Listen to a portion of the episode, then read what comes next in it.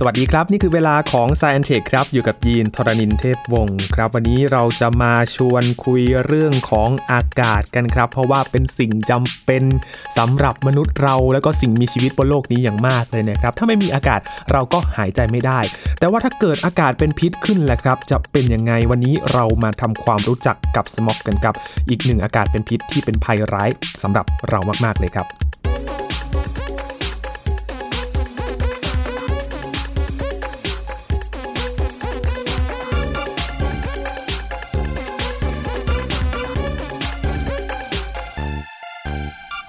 พูดถึงอากาศในช่วงนี้นะครับเป็นที่พูดถึงอย่างมากนั่นก็คือ PM 2.5 ในบ้านเรานะครับหรือว่าฝุ่นละอองขนาดเล็กนั่นเอง แต่วันนี้เราจะชวนคุณผู้ฟังคุยไปถึงภาพใหญ่กว่านั้นครับมีบทเรียนจากต่างประเทศที่เกิดกรณีอากาศเป็นพิษขึ้น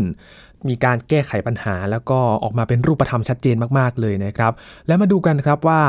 สมอกเกิดขึ้นได้อย่างไร แล้วมันอันตรายมากน้อยแค่ไหนนะครับ วันนี้คุยกับอาจารย์บัญชาธนบุญสมบัติครับ สวัสดีครับอาจารย์ครับ สวัสดีครับยีนครับ สวัสดีครับท่านผู้ฟังครับ พูดถึงอากาศนี่ถ้าเรา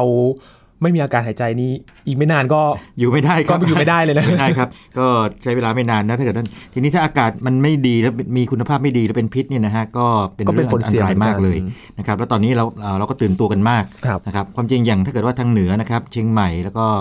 จังหวัดเอ่อโดยรอบนี่ครับก็เรื่องนี้เป็นปัญหามานานแล้วนะครับ แต่ว่าสำหรับกรุงเทพเนี่ยก็จะเป็นปัญหาตั้งแต่ปี 62ครับนะครับแล้วก็มาปีนี้ที่เราคุยกันเนี่ยก็เป็นปัญหากลับไปเดิมอีกทำให้เกิดความตื่นตัวกันมาก ทีนี้วันนี้ที่จะมาคุยกันนะครับคงไม่ใช่เรื่องของกรุงเทพโดยตรง แต่ว่าเดี๋ยวเราจะเห็นว่ากรณีศึกษาในต่างประเทศที่เป็นกรณีคลาสสิกนี่นะครับมันจะชี้ทางในบางอย่าง ทางแก้ไขปัญหาที่ถูกต้อง แล้วเราก็จะเห็นว่าบางอย่างที่เราได้ทำหรือไม่ได้ทำคืออะไรสำหรับบ้านเรา นะครับ อันนี้ก็จะมี 2 เรื่องนะครับยินสองเรื่องนี้จะอยู่ภายใต้หัวข้อเดียวกันเรียกว่า smog ครับคำว่า smoke เนี่ยนะครับถ้าเอาง่ายๆก่อนนะฮะมันมาจากคำว่า smoke นะครับบวกกับ fog เอ่อ smoke คือควันครับ fog คือเป็นหมอก แต่ว่าเดี๋ยวจะเห็นว่าคำนี้เนี่ยจริงๆก็เป็นคำที่ใช้ที่แล้วไม่ค่อยตรงเท่าไหร่มันจะตรงในกรณีหนึ่ง ก็จะมี 2 กรณีนะครับ กรณีแรกเนี่ยเกิดที่อังกฤษที่ลอนดอนก่อนอีกกรณีคือเกิดที่อเมริกานะครับสหรัฐอเมริกาคือที่ลอสแองเจลิสนะครับอืมแสดงว่า เคสนี้ต่างประเทศก็เผชิญมาก่อนแล้ว ใช่ครับใช่ ยินครับก่อนอื่นนะครับ เอาเรื่องที่ลอนดอนก่อน จุดน่าสนใจอยู่นี้ครับยิน ที่ลอนดอนนะครับเมื่อหลายสิบปีก่อนเนี่ยนะครับโอ้โหนี่เลยถอยกลับไปตั้งแต่พศนะ2495 นะครับ หรือปีคศ1952เนี่ยนะคครัรับบหลายสิบปีก่อนเนี่ยก็เกิดเรียกว่าเป็นหมอกดูคล้ายๆหมอกครับหนาจัดลงลงจัดเลยนะครับ ติดต่อกันต่อเนื่อง 5 วัน ทีนี้สิ่งที่เกิดขึ้นคืออย่างนี้ครับยิน ปกติลอนดอนเนี่ยนะครับจะเป็นเมืองที่เรียกว่าบรรยากาศขมุกขมัวอยู่เป็นระยะอยู่แล้ว นานแล้วด้วยนะครับมาตั้งแต่คริสตศตวรรษที่ 13 นู่นเนี่ยครับนะครับแล้วยิ่งถ้าเกิดว่าตั้งแต่หลังปฏิวัติอุตสาหกรรมขึ้นมาเนี่ยนะครับมีการเผาถ่านหินมากขึ้นใช่ไหมครับครับก็เกิดไอ้พวกแค่หมอกควันพวกนี้เยอะ แต่ว่าช่วงเวลาที่พูดถึงนะครับคือ5ถึง9ธันวาคมนะครับคศ 1952 เนี่ยมันผิดปกติ คืองี้วันแรกๆนะครับคนยังไม่รู้สึกอะไรคิดว่าก็คงปกติเนาะนะอืมนะครับแต่ว่าเกิดสิ่งเกิดขึ้นคือนี้ ในช่วง 4 วันแรกเนี่ยมีผู้เสียชีวิตไปนะครับทั้งหมด 4,000 คนโอ้สี่สี่วันแรกนะครับ4,000 คน แล้วก็ถัดมานะครับรวมกันอีกนะครับ พอจบเหตุการณ์นี้นะครับ ต่อเนื่องมาแล้วรวมเสร็จเบ็ดเสร็จนะครับ บวกไปอีก 8,000 คนกลายเป็น 12,000 คน ดังนั้นเวลามีคนเสียชีวิตมากๆแบบนี้เนี่ยเป็นเป็นเรื่องที่ต้องเรียกว่าไม่ปกติแล้วไม่ปกติมากๆเลย อันนี้ก็เรียกว่าเป็นเหตุการณ์ Great Smog of London นะครับ แล้วก็ถ้าข้ามช็อตไปนิดนึงคือนำมาสู่ เรียกว่าเป็นการตรากฎหมายนะครับกฎหมายพระราชบัญญัติเรียกว่าอากาศสะอาด Clean Air Act นะครับ1956 ใน 4 ปีต่อมานะครับทีนี้แน่นอนว่าต้องเกิดคำถามมาจากไหน มันเกิดจากอะไร มาจากไหนใช่ไหมคนะครัรับบ ก็มีการตั้งคณะกรรมการขึ้นมาสำรวจสาเหตุ พบว่าอย่างนี้ครับ ตรงไปตรงมามาก เป็นการใช้ถ่านหินคุณภาพต่ำซึ่งมีกรรมฐานเยอะ แล้วก็ที่ใช้มากๆคือโรงไฟฟ้าถ่านหินครับกับครัวเรือน นะครับเพราะว่าเมื่อกี้ที่บอกว่าเดือนธันวาคมใช่ไหมครับเป็นฤดูหนาวอืมนะครับของซีกโลกเหนือเนี่ยนะครับเรียกว่าคนทั่วไปเนี่ยก็จะเผาถ่านหินเพื่อสร้างความร้อนให้อบอุ่นไงสองอย่างนี้นะครับสิ่งที่เกิดขึ้นคือว่าพอถ่านหินถูกเผาปั๊บเนี่ยเมื่อเกิดกลายเป็นแก๊สหลายอย่างเลยคาร์บอนไดออกไซด์คาร์บอนมอนอกไซด์ไอ้พวกนี้ก็ไม่ไม่ค่อยดีอยู่แล้วล่ะจริงๆแล้วจะว่าไปนะแล้วก็มีพวกผงเขม่าละเอียดสีดำๆหรือคือ soot นะครับอันนี้ก็ไม่ดีต่อสุขภาพแน่นอน แต่ตัวสำคัญคือตัวนี้ครับ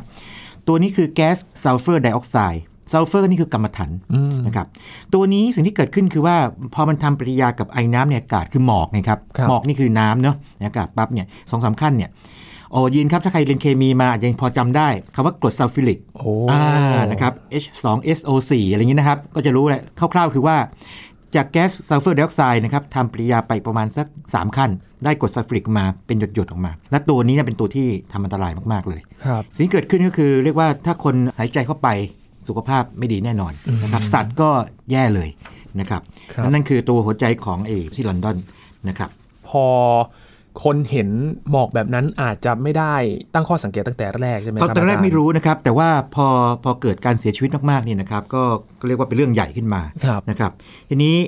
เรื่องหายใจนี่เรื่องหนึ่งทำให้เรียกว่าเกิดการเจ็บป่วยและการเสียชีวิตนะครับ แต่ว่านอกจากนั้นมันมันจะทำให้แบบว่าหมอกหนาทึบเนี่ยมันบังแสงอาทิตย์อืมนะครับ ก็ทำให้แบบ พัฒนาการของเรียกว่าเด็กเนี่ยนะครับพวกกระดูกในเด็กเนี่ยก็ก็ไม่ดีไปด้วยครับทีนี้อาจจะเกิดคำถามว่าเอ๊ะในเมื่ออังกฤษเนี่ยเคยเกิดไอ้พวกปัญหาแบบนี้มาก่อนหน้านี้แล้ว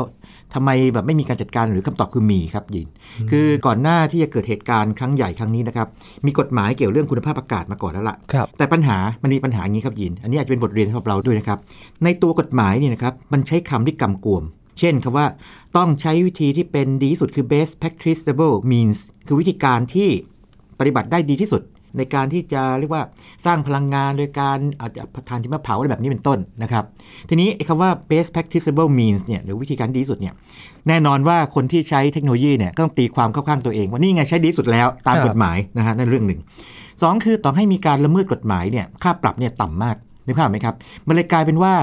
คนที่หรือว่าโรงงานต่างๆนะครับ ใครก็ตามเนี่ยที่พี่ผลิตไอ้ตัวอากาศที่ไม่ดีออกมานี่นะครับ พอถูกปรับเนี่ยไม่เข็ด หรือว่ากลายเป็นว่ากลายเป็นเหมือนเป็นตาประทับเลยว่าโอเค คุณสามารถผลิตได้ โดยไม่ผิดกฎหมาย เพราะว่าคุณเสียค่าปรับแล้วอย่างเป็นต้นนะครับ แล้วก็ตัวสำคัญมากๆคืออย่างนี้ครับยิน คือกฎหมายในก่อนหน้าเหตุการณ์ใหญ่ครั้งนี้นะครับ ไปยกเว้นให้กับบ้านเรือนทั่วไป ว่ายังสามารถใช้ไอ้พวกเตานะครับแล้วก็ใช้ถ่านหินพวกนี้ได้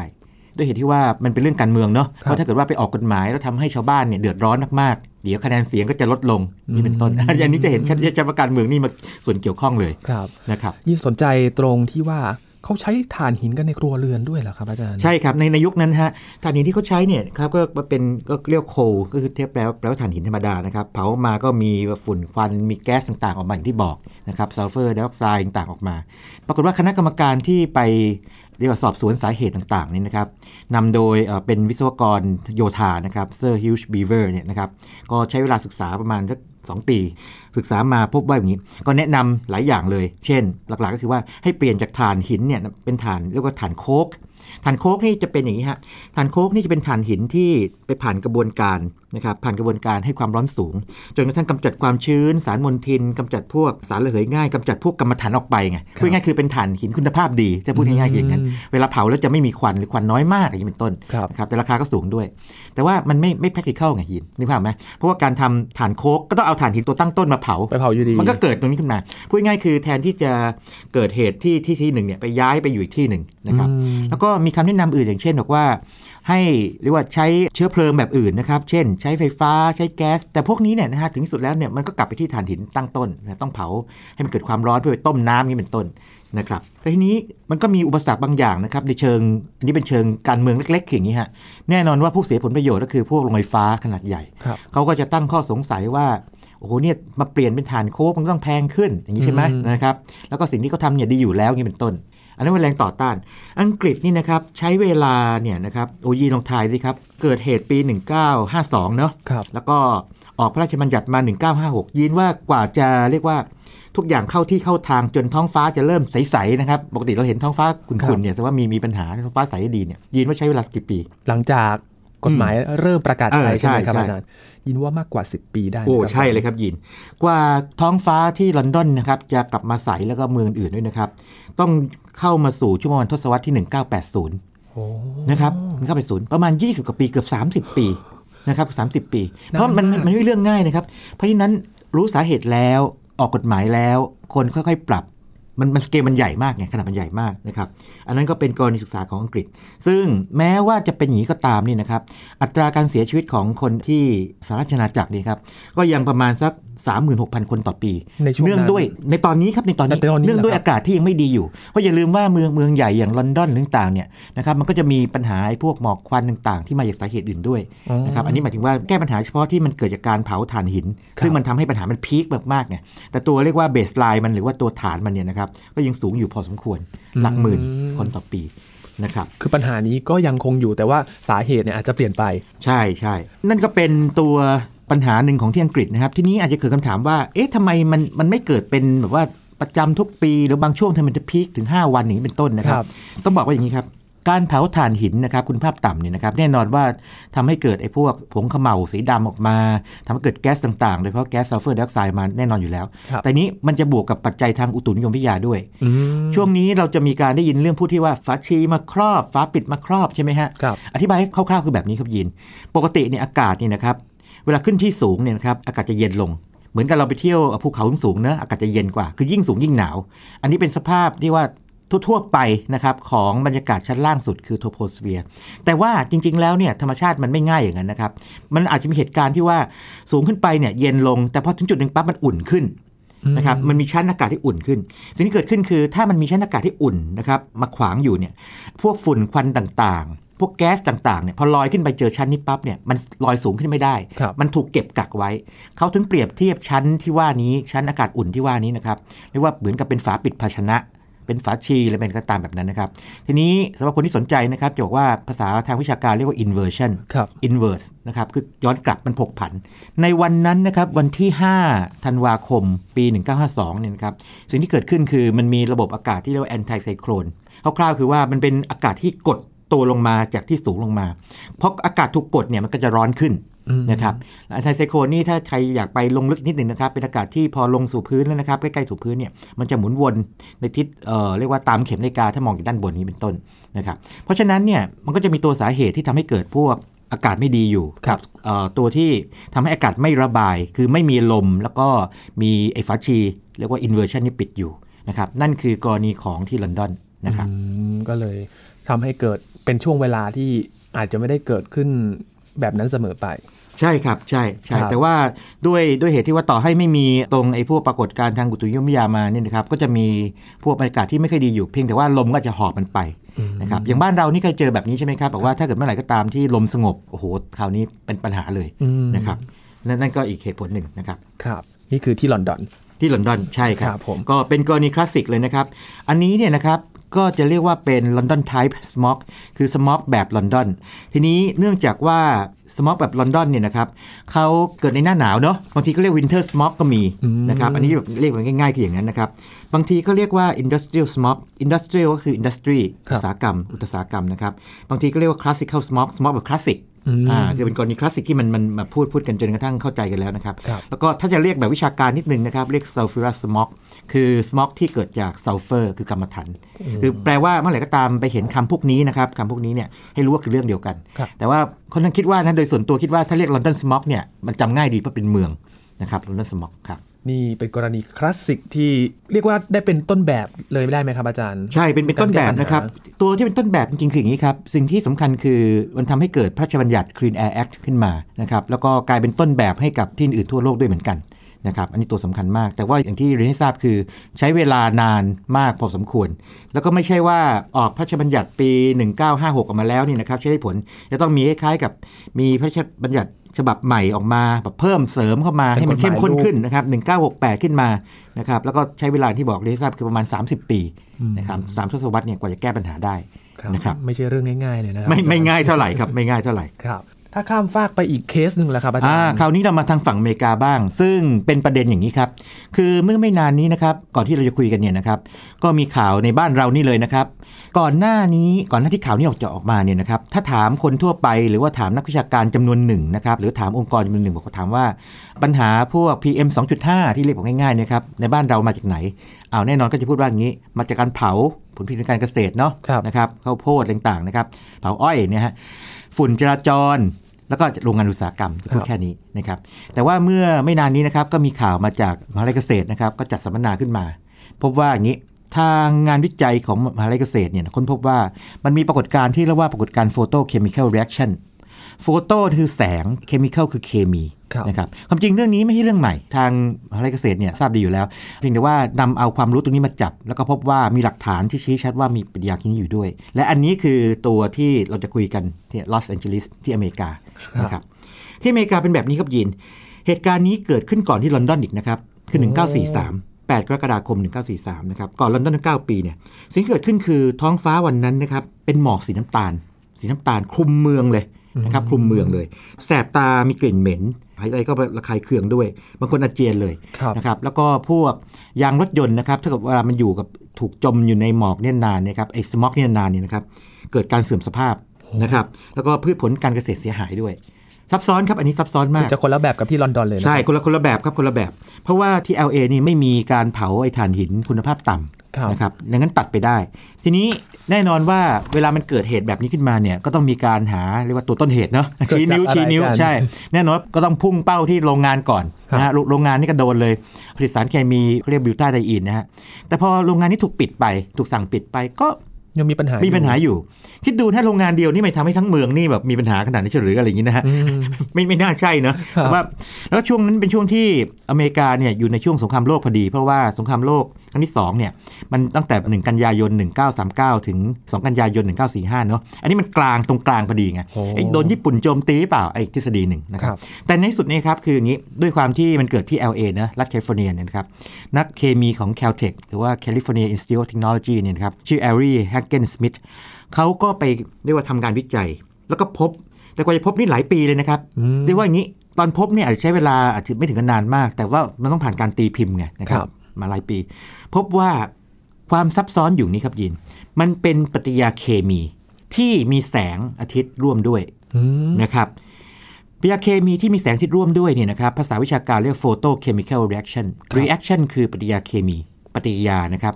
โฟโต้คือแสง ลองนึกถึงเราตอนไป photo เนอะ Photoshop อะไรอย่างนี้นะก็คือครับถ่ายภาพเนี่ยภาพก็คือถ่ายที่แสงอะไรอย่างนี้เป็นต้นนะครับ chemical คือเคมีนะครับก็จะมีสารตั้งต้นบวกกันนะครับสารตั้งต้นนี่มีมีสองกลุ่ม ตัวกลุ่มแรกเนี่ยเขาเรียกว่า NOx เป็นออกไซด์ของไนโตรเจน อย่างเช่น NO ไนโตรเจนตัวหนึ่งออกซิเจนตัวหนึ่งกับ NO2 ครับนะครับไนโตรเจนไดออกไซด์นี่ตัวกลุ่มหนึ่งบวกกับสารประกอบอินทรีย์ระเหยง่าย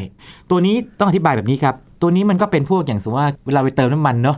เคยสังเกตไหมถ้าเราเอาไปข้างนอกรถเนะครับ เราได้กลิ่นอืมอ่ามันจะมีจะเห็นกลิ่นอยู่ไอใช่ด้วยจะเป็นไอระเหยหรือความจริงเนี่ยลองคิดอย่างนี้ก็ได้นะครับ น้ำหอมน้ำหอมนะครับคือกลิ่นใช่ไหมครับไอ้ไอ้คำว่าสารประกอบอินทรีย์ระเหยง่ายก็คือเป็นสารที่มันระเหยออกมา แล้วก็มีกลิ่นอะไรบางอย่างอยู่อืมทำนองนั้นอาคิดคิดง่ายอย่างนี้นะบางทีอาจจะไม่มีกลิ่นก็ได้นะครับ แต่ส่วนใหญ่จะมีแบบนั้นนะครับเรียกเป็นภาษาวิชาการว่า volatile organic compounds VOC นะครับเดี๋ยวคำนี้จะมีความสำคัญมาก ๆ เพราะว่า นับแต่นี้ต่อไปเชื่อว่าประเด็นนี้จะถูกจุดขึ้นมาเยอะเลย สิ่งสำคัญคืออย่างนี้ฮะเจ้า NOx เนี่ยนะครับไม่ว่าจะ NO NOx NO2 เนี่ยนะครับ มันจะทำปฏิกิริยากับ VOC หลายขั้นตอนซับซ้อนมากนะครับ ออกมาเป็นสารออกมาเต็มไปหมดเลยครับยินโอ้นะครับออกมาเต็มหมดเลยครับยินครับแล้วแต่ละตัวนี่ก็ไม่ค่อยน่าไม่ค่อยน่าพิสมัยเลยเช่น ออกมาเป็นกรดไนตริกแอลดีไฮนะครับ เป็นโอโซนครับนะครับ เป็น PAN เป็นอนุภาคของแข็งของไนเตรตและซัลเฟต ทีนี้ นิดนึงคืออย่างนี้ ไอ้ตรงอันอื่นเนี่ย อย่างโอโซนก็เป็นแก๊สเนาะครับกรดไนตริกก็อยู่ในสภาพอาจจะเป็นเอ่อเป็นหยดหรือเป็นเป็นแก๊สอย่างนี้มา แต่ว่าตัวอนุภาคของแข็งนี่แหละครับ ถ้ามันขนาดมันเล็กกว่า 2.5 ไมครอนก็คือ PM 2.5ครับดังนั้นเราเห็นว่าที่เราคุยกันมานี่นะครับ PM 2.5เนี่ยนะครับเป็นแค่ส่วนหนึ่งของปัญหา เพราะว่าคำว่าอากาศไม่ดีเนี่ยนอกจากจะมี PM 2.5 แล้ว คุณอาจจะมีโอโซน อาจจะมี ซูดอย่างกรณีของไอ้ผงขมเหลาวดำของกรณีของลอนดอนใช่ไหมครับครับ หรือว่าอย่างกรณีของอันนี้ก็มีกรดไนตริกมี PAN เข้ามาด้วย อันนี้ซับซ้อนมาก ก็นั่นคือสิ่งที่เขาเจอนะคครัรับบที่น่ากลัวคือว่าอนุภาคของแข็งที่เล็กกว่า PM 2.5นี่แหละครับอาจารย์มันอันตรายมากเลยนะพวกนี้ก็เล็กครับใช่ใช่ทีนี้สิ่งที่เกิดขึ้นคืออย่างนี้ นักเคมีท่านนี้นะฮะแฮกกี้นะครับชื่อเล่นเขานะครับ ก็ตีพิมพ์บทความวิจัยมานะครับ หลังจากที่เกิดเหตุการณ์ในเจ็ดปีเนี่ยคือมันต้องผ่านการตรวจสอบวิชาการไงแล้วมันซับซ้อนมากไงครับแล้วก็ ปรากฏว่าหลังจากที่เขาตีพิมพ์มาอีก 5 ปี นักวิจัยกลุ่มอื่นก็ตรวจสอบความคิดของเขา คือในทางวิทยาศาสตร์นี่ไม่ใช่ว่าใครตีพิมพ์มาปั๊บเนี่ยจะยอมรับเลยนะครับกลุ่มอื่นก็เฮ้ยจริงเหรอนะครับทดสอบกัน พบว่าใช่ แต่ว่าพบว่าใช่เนี่ยหลังจากที่เหตุการณ์เกิดแล้ว 12 ปีอืมนึกภาพไหมครับแต่ว่าสภาคองเกรสของอเมริกานะครับจะผ่านกฎหมาย Clean Air Act ออกมานี้นะครับต้อง 1963 คือเหมารวมเบ็ดเสร็จแล้วคืออย่างนี้ครับ เหตุการณ์เกิด 1943 ครับ แต่ว่าเอาตอนจบแล้วกันออกกฎหมาย 1963 อเมริกาใช้เวลา20 20 ปี ในการออกกฎหมาย เกิดคำถามคือทำไมเป็นแบบนั้น ประเด็นอยู่อย่างนี้ครับยินสารต่างๆ ตั้งต้นจำได้ไหมครับ ที่เรียกว่า NOx ครับกับ VOC เนี่ยมาจากรถยนต์นะครับตัว VOC ก่อนก็ได้ VOC มาจากการระเหยของน้ำมัน ทั้งจากน้ำมันที่ยังคงค้างอยู่ในถังต่างๆ น้ำมันจากพวกโรงกลั่นต่างๆ ที่ไม่ใช้ระเหยออกมา นั่นส่วนหนึ่ง กับ NOx เนี่ยมาจากการเผาไหม้ครับ ของรถเครื่องยนต์นะครับไม่ว่าจะเบนซินหรือดีเซลครับฟังให้ดีนะครับไม่ว่าเครื่องยนต์เบนซินดีเซล ไม่ใช่ดีเซลอย่างที่เราพูดอย่างเดียวนะฮะครับนะครับก็มีมีมี NOx ได้ทีนี้รถยนต์เนี่ยมันเป็นความฝันของอเมริกันไงคนคนอเมริกัน American dream ฉันจะมีบ้านมีรถมีนู่นมีนี่อย่างนี้นะฮะการที่แบบไปชี้นิ้วบอกว่าเนี่ยรถยนต์ที่เราใช้อยู่เป็นปัญหาเนี่ยมันเป็นการแบบดับความฝันเขามันเป็นเกิดเสียงต่อต้านมากเลยแล้วก็ นักวิจัยท่านนี้ก็ถูกโจมตีมากครับแบบเหมือนกับว่าโหแบบเราภูมิใจกับความที่ชาติเรานี่ มีสระในการเดินทางทุกบ้านจะมีรถยนต์ตัวเองอะไรเงี้ยคุณจะบอกเป็นตัวปัญหานี่มันมันแสดแยงกกันว่านะผู้ผลิตรถยนต์นี้ก็ใช่ใช่นั่นก็นั่นก็ส่วนหนึ่งนะครับครับแต่ในที่สุดเนี่ยเอยวิทยาศาสตร์ก็ชนะต้องเรียกว่าอย่างนี้ ก็ชนะแต่ใช้เวลานานมากครับนะครับนั่นคือกรณีของอเมริกานะครับในกรณีของอเมริกา ทีนี้คร่าวๆนิดเดียวคือว่าอย่างกรณีของจำได้ไหมที่ว่าเอ๊ะ เรื่องการที่เราสูดคนเนี่ยสูดอากาศไม่ดีเข้าไปเนี่ยแล้วมันสุขภาพไม่ดีเนี่ยอันนี้เข้าใจได้ไม่ยาก แต่ทำไมพืชเป็นอย่างนั้น สาเหตุมาจากโอโซนนะครับจากไนโตรเจนออกไซด์นะครับแล้วก็ไอตัวสารที่ PAN ตัวนี้ หรือว่าอย่างกรณีของวัสดุทำไมยางเสื่อมสภาพ นี่ก็เหมือนกันโอโซนก็ไปทำให้ยางเสื่อมสภาพได้ครับแล้วก็พวกพืชผักต่างๆ นี่ก็เสียหาย เพราะฉะนั้นเนี่ยในกรณีของที่ LA smog เนี่ยนะครับจะเรียกว่ามีความซับซ้อนในแง่ของปฏิกิริยาเคมีมากกว่านะครับแล้วก็เพราะสารเคมีมาเยอะเลย แล้วก็ใช้เวลานานกว่ามากเลยอืมและเป็นกรณีที่เป็นข้อสรุปเบื้องต้นของจากทางมหาวิทยาลัยเกษตรที่ทำวิจัยออกมาว่า นอกเหนือไปจากการเผาไหม้ฝุ่นจากการจราจรและโรงงานอุตสาหกรรมแล้วเนี่ยมีความเป็นไปได้ว่าปฏิกิริยาโฟโตเคมีคอลที่ว่านี้เกิดขึ้นด้วย แล้วก็ส่งผลต่อปัญหาคุณภาพอากาศด้วย นะครับก็ส่วนหนึ่งก็เป็น PM 2.5 แต่นี้ก็ตามข่าวก็จะบอกว่าเขาจะศึกษาต่อไปว่าสัดส่วนเท่าไหร่นึกภาพไหมครับ ถ้ามันมันน้อยๆกว่าอย่างอื่นมาก มันก็ถูกตัดทิ้งได้ แต่ถ้ามันมากในระดับที่ตัดทิ้งไม่ได้เนี่ยก็ต้องคิดเรื่องนี้ด้วยนะครับ ครับ อาจารย์ครับแล้วอย่างกรณีของ LA ที่ Clean Air Act มีผลบังคับใช้โอ้โหขึ้นมาและหลังจากนั้นล่ะครับพออาจารย์พอกันเลยครับ LA นี่ก็อย่างนี้ฮะ จริง ๆ แล้วเนี่ย LA นี่ก็เหมือนกับทางหรือว่าอเมริกานี่เหมือนกับเหมือนกับอังกฤษนะมีกฎหมายก่อนหน้านั้นแล้ว แต่กฎหมายเนี่ยออกมาเกี่ยวกับอากาศเนี่ยออกมาเพื่อให้ทำงานวิจัยศึกษาเพราะอากาศมันก็เริ่มไม่ค่อยดีเนอะพอคนไปอยู่เยอะนะครับครับ แต่พอกฎหมายนี้ออกมาปั๊บเนี่ยจะต้องมีการแก้ไขกันหลายรอบมากเลย อย่างกฎหมายนี่1963 ใช่ไหมฮะ 1967 ก็มี Air Quality Act ออกมา 1970 ก็มี จนล่าสุดนี่นะครับ ก็คือใช้ของ 1990โอ้คือต้องค่อยๆ ปรับแล้วก็ใส่รายละเอียดเพิ่มไปเรื่อยๆไงเพื่อจำกัดเรื่องการใช้น้ำมันเชื้อเพลิง อะไรต่างๆนะครับตำแหน่งที่ตั้งต้องมีโซนที่ปล่อยมลพิษได้ไม่ได้อะไรก็ตาม ต้องแบบจำกัดทุกอย่างเลยนะครับครับลงละเอียดมากครับ แล้วกฎหมายนี้น่าจะเป็นหนึ่งในกฎหมายที่ดีที่สุดในโลก ในแง่ของความละเอียดรัดกุมนะครับอืม เหมือนมีการทบทวนกฎหมายอยู่เรื่อยๆใช่ไหมครับอาจารย์ถูกต้องถูกต้องครับ พอมีการทบทวนแบบนี้แสดงว่าอากาศที่เกิดขึ้นตอนนี้ก็ยัง จริง ๆ อากาศก็ยังไม่ดีร้อยเปอร์เซ็นต์เป็นนะฮะเพียงแต่ว่าไม่แย่คือไม่ได้แย่เหมือนตอนที่ไอ้เกิดเหตุการณ์ใหญ่ๆครั้งนั้นครับแล้วก็จริงๆเกิดอีกหลายครั้ง เพราะว่ากว่ากฎหมายจะออกมานึกออกไหมยี่สิบปีเนี่ยนะครับมันมีเหตุการณ์ใหญ่ๆเต็มเลยนะฮะ ถ้าค้นไปในในเว็บเนี่ยเราจะเห็นคนที่ LA นะครับ ใส่หน้ากากไม่ใช่หน้ากากแบบเรานะครับครับหน้ากากเหมือนกับเป็นแบบ เอออะไรอะเป็นอุปกรณ์หนาๆที่แบบมันครอบตรงปากสวมทั้งหัวเลยไหมเอคอรับสวมหัวอะไรทั้งหัวอะไรแบบนี้นะฮะแบบเป็นสวมมันเป็นหมวกลงมาเลยอย่างเงี้ยโอ้ทำนองนั้นเลยนะครับเพราะว่ามันมันแย่จริงตอนนั้นครับนะครับ อาจารย์ครับพอแบบนี้แล้วถ้ามาย้อนมองมาที่ประเทศมไทองยที่ประเทศของไทเรายจะเห็นว่าอย่างนี้นะครับ ขออนุญาตให้ข้อคิดเห็นแล้วกันนะครับ บางท่านฟังแล้วอาจจะเห็นด้วยบางท่านฟังอาจจะข้องใจหรืออาจจะไม่เห็นด้วยกันแล้วแต่แต่ว่าพวกนี้ ประการแรกนี่นะครับขอเสนอว่าการเรียกว่า PM 2.5เนี่ย ไม่มีปัญหาอะไร ในแง่ที่ว่าโอเคเร,รู้ว่ามันคือฝุ่นพิษ ฝุ่นขนาดจิ๋วพิษ แต่คิดว่าจริงๆแล้วเนี่ยเราต้องการสื่อสารคำว่าคุณภาพอากาศมากกว่า กลัวว่าเดี๋ยวพอไปมุ่งเน้นที่ PM 2.5 เนี่ยนะครับแล้วไอ้แก๊สพิษอื่นๆ หรือว่าไอ้ตัวที่เป็นอนุภาคอื่นๆ ที่มันไม่ 2.5 แล้วมันก็ทำอันตรายต่อคนและสัตว์และพืชต่างๆได้ด้วยเนี่ยครับจะถูกละเลยไป นะครับแต่ว่าถ้าเกิดไม่ถูกละเลยก็จะดีไปเพราะฉะนั้นให้รู้ว่าตอนนี้ถ้าพูดว่า PM 2.5 นี่ความหมายจริง ๆ แล้วนี่นะครับคือ PM 2.5 บวกกับพวกสารมลทิน หรือว่าสิ่งที่ไม่ดีทั้งหลายในอากาศนะครับจริงๆใจเนี่ยอยากจะให้สื่อสารด้วยเขาว่าคุณภาพอากาศ ทีนี้ประการที่ 2 คืออย่างนี้ครับจะเห็นว่าในกรณีของอังกฤษกับอเมริกานะครับลอนดอนกับ LA นี่นะครับเขาทำวิจัยทั้งคู่ครับพเพื่อจะหาว่าสาเหตุที่แท้จริงคืออะไร แล้วพอหาได้ปั๊บเนี่ย แน่นอนมีการต่อต้านไม่เชื่อบ้าง ต่อต้านจากกลุ่มผู้เสียผลประโยชน์บ้าง แต่ที่สุดถ้าเกิดว่าวิทยาศาสตร์ชนะจากการตรวจสอบแล้วนี่นะครับ ก็ตรากฎหมายขึ้นมา ให้สอดคล้องกับงานวิจัยนั้นนะครับออกมาตรการต่างๆออกมา แม้ว่าใช้เวลาแต่ว่ามันได้ผลเพราะว่ามันตอบโจทย์ตามความเป็นจริงครับของเรานี่ต้องตั้งคำถามนะครับ ผมเองเนี่ยนะครับแม้อยู่แม้ว่าอยู่วงการวิทยาศาสตร์นะครับ ณตอนนี้ที่คุยอยู่กับยีนเนี่ยนะครับแล้วก็คุยคุณผู้ฟังอยู่เนี่ยนะครับผมเองเนี่ยนะครับตอนนี้มีเท่าที่ทราบได้ยินมาทั้งหมดมีทั้งหมดสี่ทฤษฎีเนี่ยเช่นทฤษฎีบางทฤษฎีบอกว่าเกิดจากรถยนต์เป็นหลักครับใช่ไหมนะครับแบบนี้ก็ต้องไปห้ามรถยนต์นะฮะโดยเฉพาะพวกดีเซลด้วยใช่ไหมครับทฤษฎีที่สองนะครับบอกว่ามาจากการเผาทฤษฎีที่สามนี่อ่ามาจากโฟโตเคมีคอลของมอเกษตร แล้วก็มีบางทฤษฎีนะครับบอกว่า VOC นี่นะครับอาจจะมาจากทางพวกพืชก็ได้เขาเรียกไบโอเจนิก VOC เพราะว่าพวกพืชนี่นะครับมันก็จะเวลามันตายหรือว่ามันอะไรก็ตามเนี่ยมันจะปล่อยสารออกมาได้ แล้วพวกนี้ก็ทำปฏิกิริยาโฟโตเคมีเข้าได้ด้วยเหมือนกันนะครับในต่างประเทศมีการศึกษาเรื่องพวกนี้นะครับครับนะครับแล้วอาจจะมีอื่นอีกแต่เท่าที่ทราบมี 4 อย่างแล้ว ทีนี้ณปัจจุบันเนี่ยนะครับมีสื่อบางแห่งหรือว่าบางบางสถาบันเนี่ยสรุปฟันธงไปแล้วว่าเป็นแบบนั้นแบบนี้ ถ้าเขามั่นใจไปก็ก็อันนี้เป็นความเชื่อของเขา แต่ว่าเอ่อในความเห็นของผมเนี่ยคือคิดว่าน่าจะมีการตรวจสอบให้เข้มข้นมากๆเลยว่า สาเหตุของ ปัญหาคุณภาพอากาศของเราเนี่ยอยู่ตรงไหนกันแน่ครับและที่สำคัญอย่างที่ 3 คืออย่างนี้นะครับงานวิจัยนี้จะต้องลงตามพื้นที่ด้วย เพราะว่าคนที่อยู่ที่เชียงใหม่กรุงเทพเนี่ยนะครับอาจจะสังเกตว่าปัญหามันไม่ไม่เหมือนกันเปียบใช่ไหมครับทางเหนือกับทางกรุงเทพเนี่ยไม่เหมือนกันเปียบครับดังนั้นสาเหตุบางอย่างทับซ้อนกันอยู่ เช่นรถยนต์เยอะๆอะไรอย่างนี้เป็นต้น แต่บางอย่างจะไม่เหมือนกันเป็นต้นนะครับหรือถ้าเหมือนกันเปียบก็ต้องพิสูจน์ให้ได้ว่าเหมือนกันเปียบครับนะครับแล้วก็อีกข้อหนึ่งนะครับคือเรื่องของมาตรการเร่งด่วน อย่างเช่นในพวกการตั้งค่ามาตรฐานคุณภาพอากาศของเราเนี่ยซึ่งณวันที่คุยกันอยู่เนี่ยนะครับลองไปตรวจสอบดูนะครับว่าเราปรับให้เหมือนกับทางองค์การอนามัยโลกหรือยังแล้วก็มาตรฐานอื่นๆ มาตรการเร่งด่วนอื่นที่สำคัญเนี่ยนะครับ ต้องควรจะต้องตอบโจทย์ตามที่มันเป็นจริงด้วย ทีนี้จะเห็นว่ามาตรการที่ออกมานี่นะครับ